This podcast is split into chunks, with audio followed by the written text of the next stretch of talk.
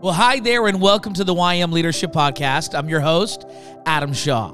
The vision of this show is to educate and engage apostolic leaders just like you as you educate, engage, connect with, disciple the next generation of apostolic students and young adults.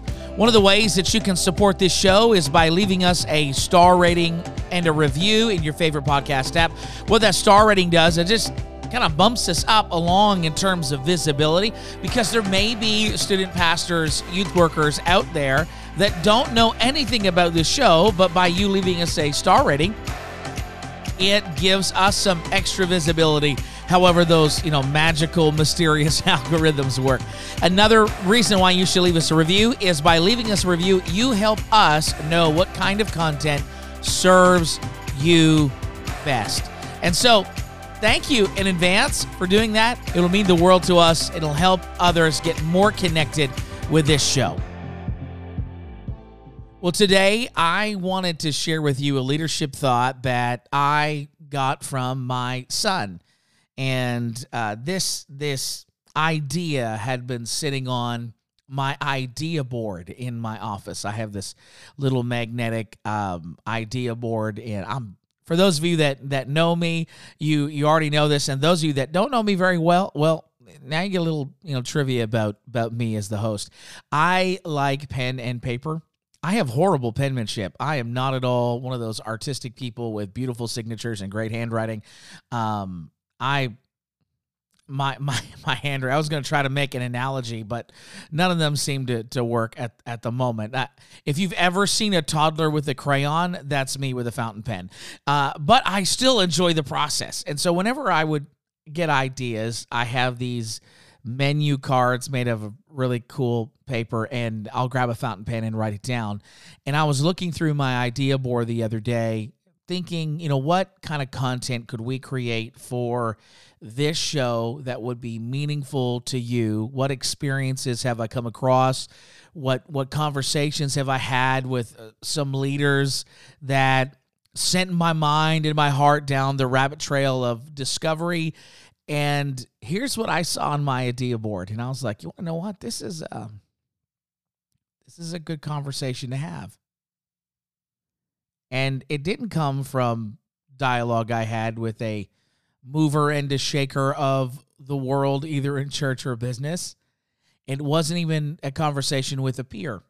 It was a conversation with my son. I believe he's he's 10 now. I if my memory serves me correctly, this this menu card has been sitting on my idea board for at least a year. So he would have been between eight and nine years old. And I don't remember exactly what the conversation was all about. I don't remember the subject. I remember that he was frustrated. He was frustrated with something. He was frustrating with me. And he was trying to explain something. And I was trying to be dad. I was trying to tell him what to do, how to do it. And he was increasingly becoming more agitated. And suddenly, my boy exclaimed, Dad, you're not looking where the problem is. Look where the problem is. And I forget again, I wish I could remember all the details, but that phrase jumped out at me and I looked where the problem was and I was able to help him out.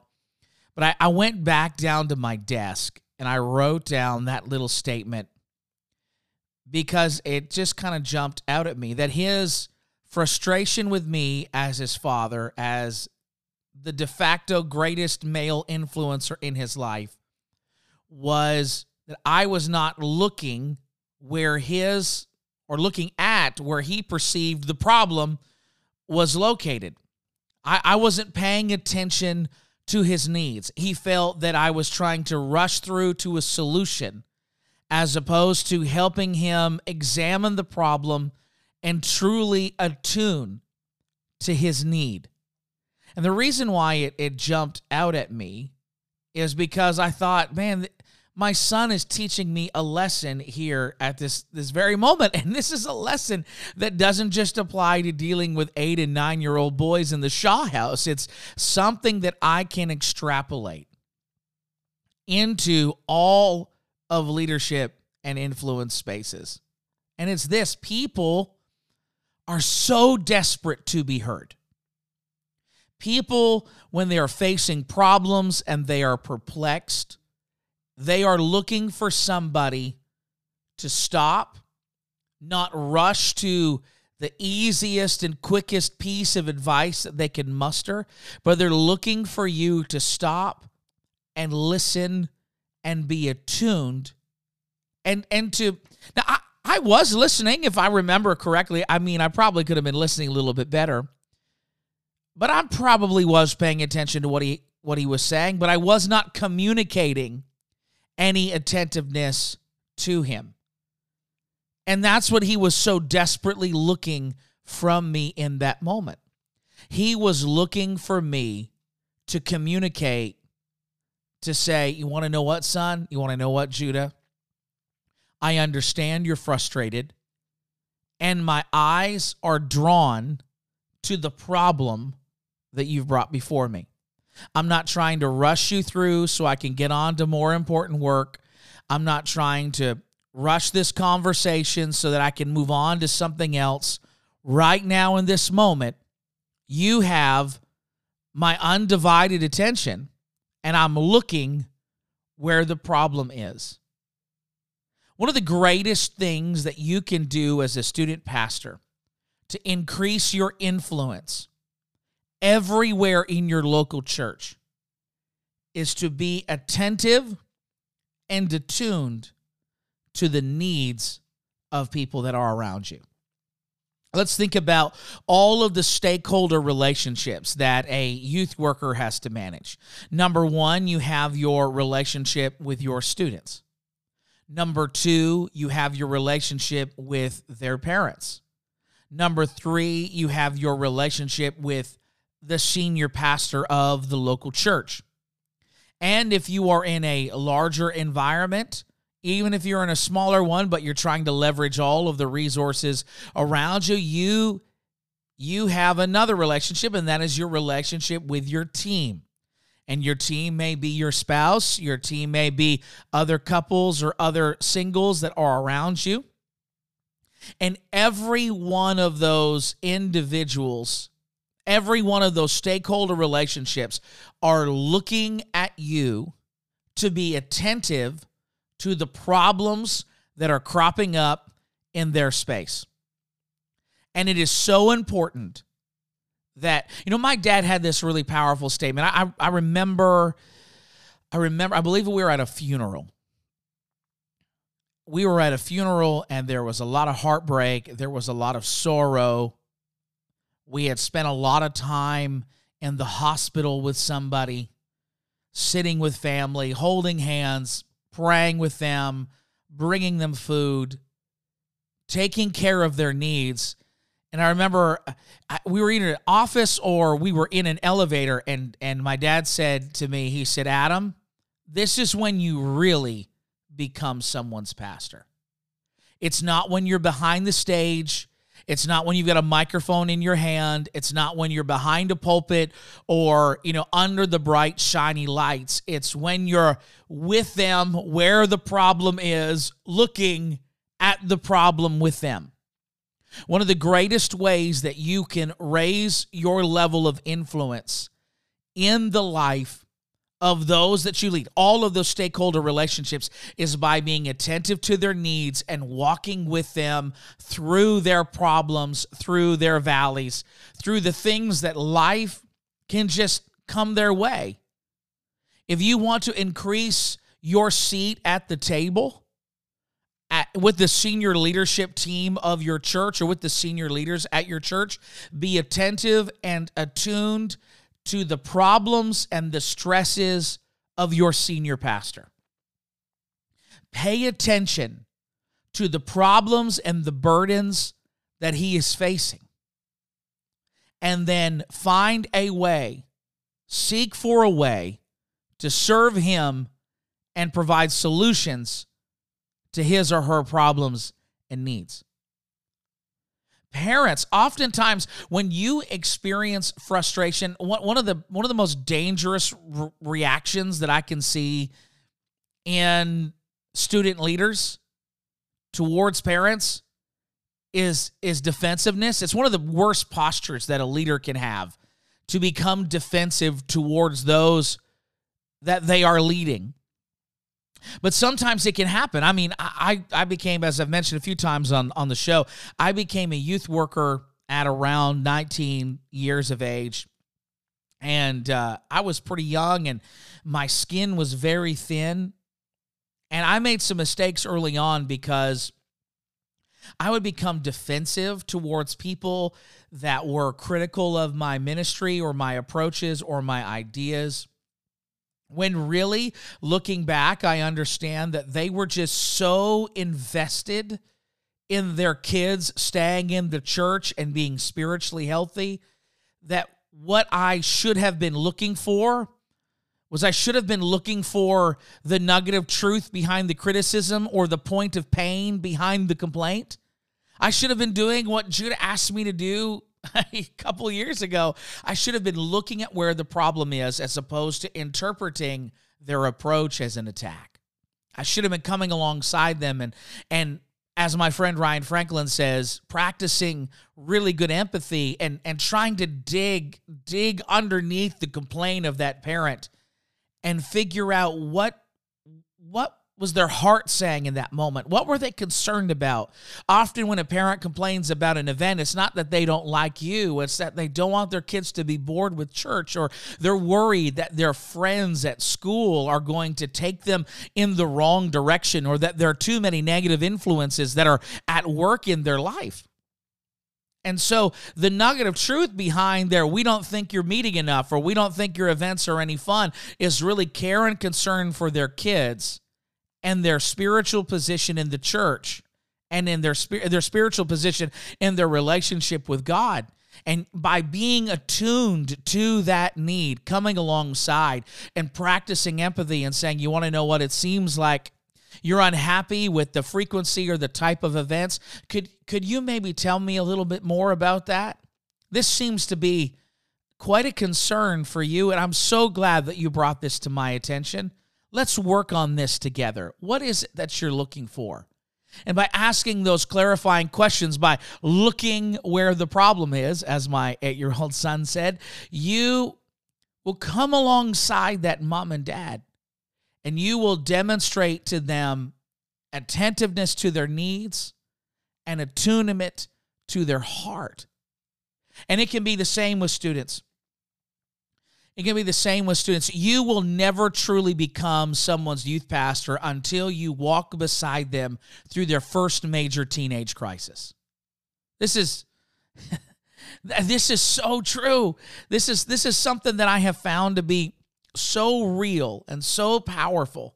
There were people that were on the outs of our not outs of our youth group, but we we were close, but but we were not as close as we could be. And then a crisis hit their family. A grandparent passed away.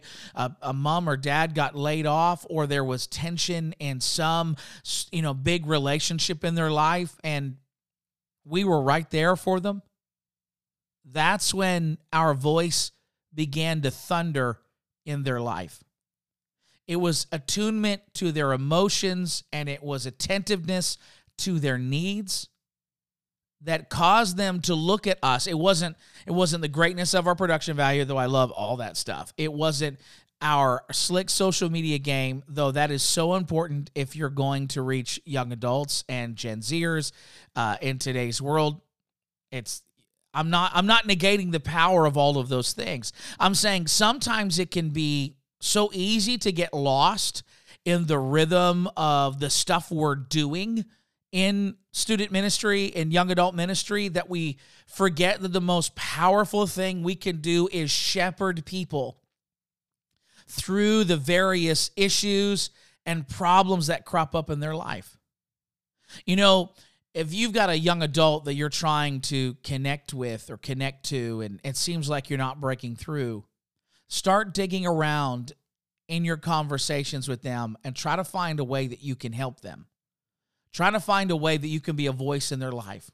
Find a way that you can solve a problem alongside them in whatever transitory place they're at in their life, whether they're transitioning out of their home into living on their own or coming out of high school into post secondary or at a post secondary into the workforce or, you know, all those things, getting their first apartment, buying their first car, trying to manage their credit card balance on their own. When you step in and you come alongside of people and you help them solve a problem or you walk through a dark day, your voice will forever become magnified in their life. So here are some categories I thought of, of things that if if there's no crisis right now, if you don't have students that are currently experiencing sickness, illness, death, divorce, you know, those kind of big big relationship changes and big life things that can happen. If you currently don't have anybody graduating high school or going into post secondary or entering the workforce or getting into a major relationship at the moment, here are a few things. Here are a few things that you can do. You can approach your pastor and say, Pastor, I, I know um, I'm in charge of the student ministry and youth ministry. We've got a lot of things going on.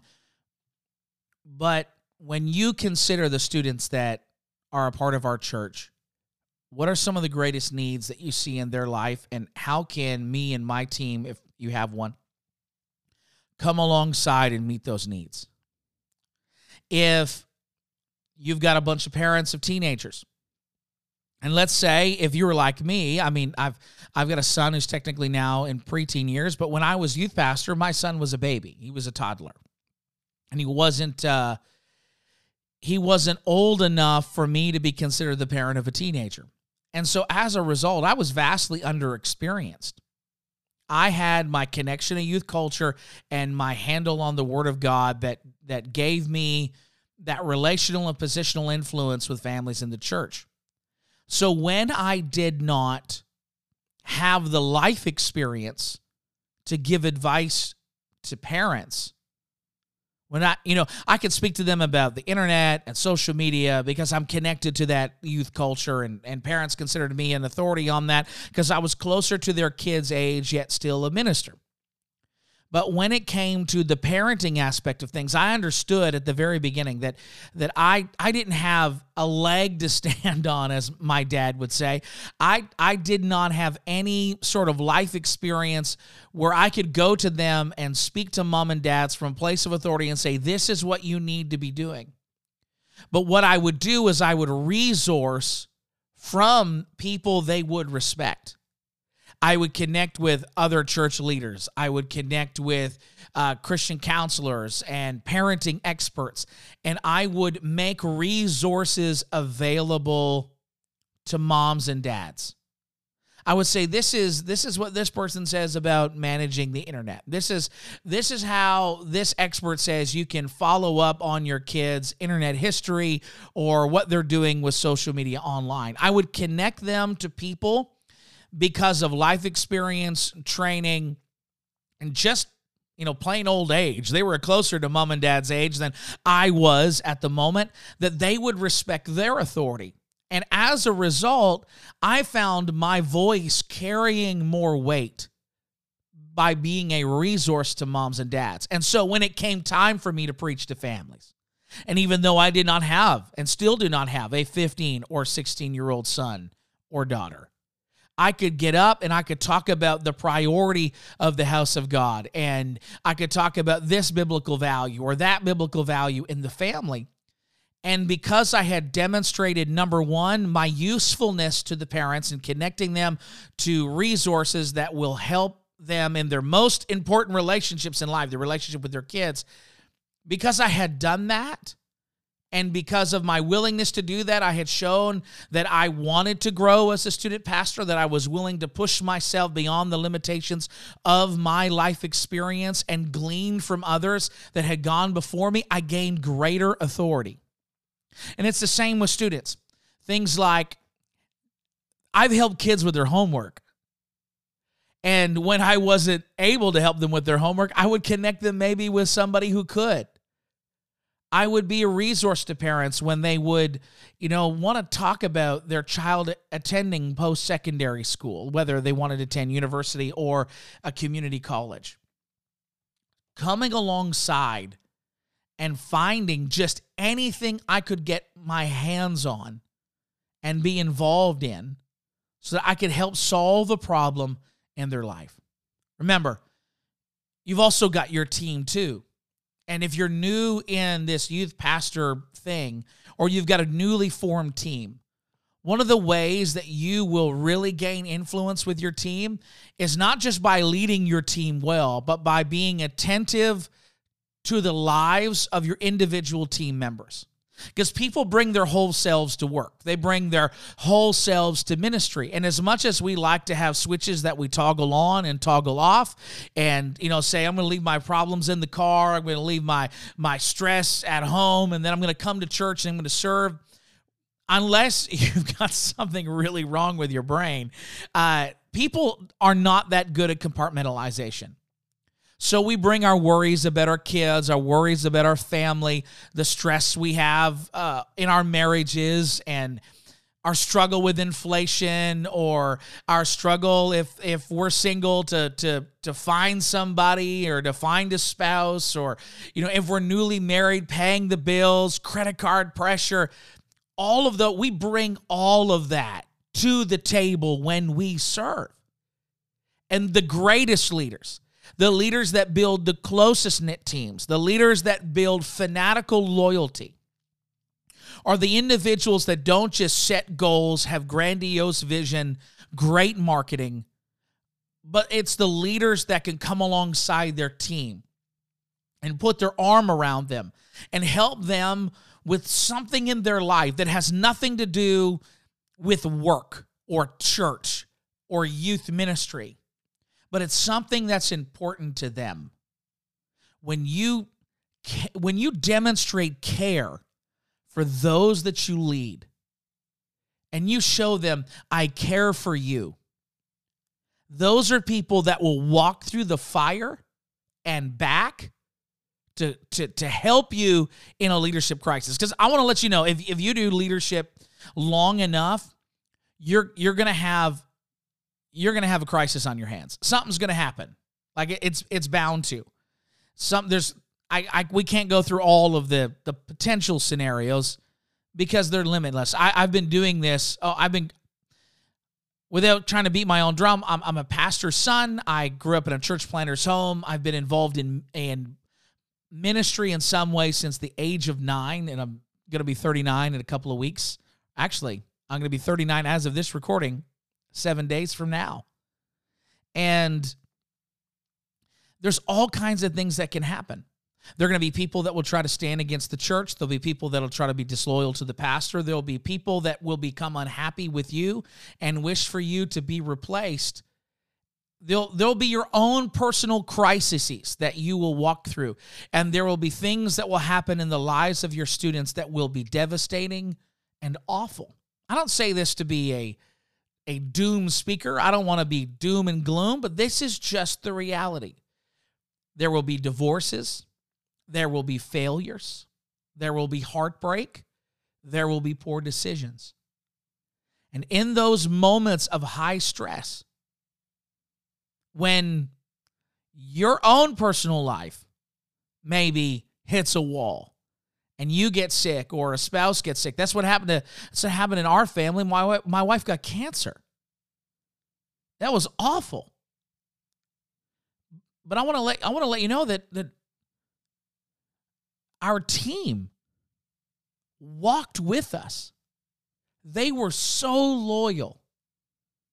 They nurtured us and helped us.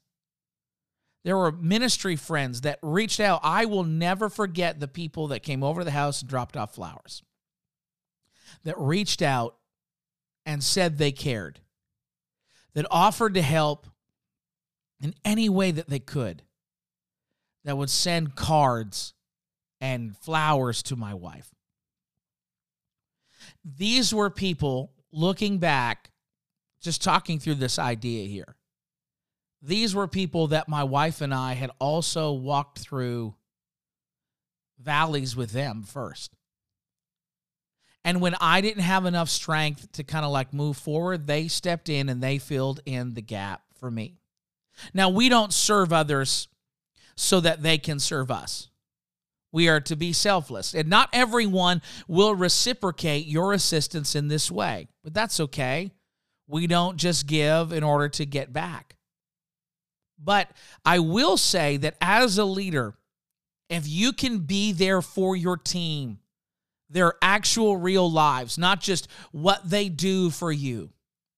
You will build a bond and a loyalty with them that will last forever. And when things fall apart, or your ministry hits the wall, or your life hits the wall, or there's a crisis in the youth group, it will be those people that will absolutely have your back. So that's our leadership lesson for today. And I want to say, I don't know if you'll ever listen to this, but I want to say thank you, Judah.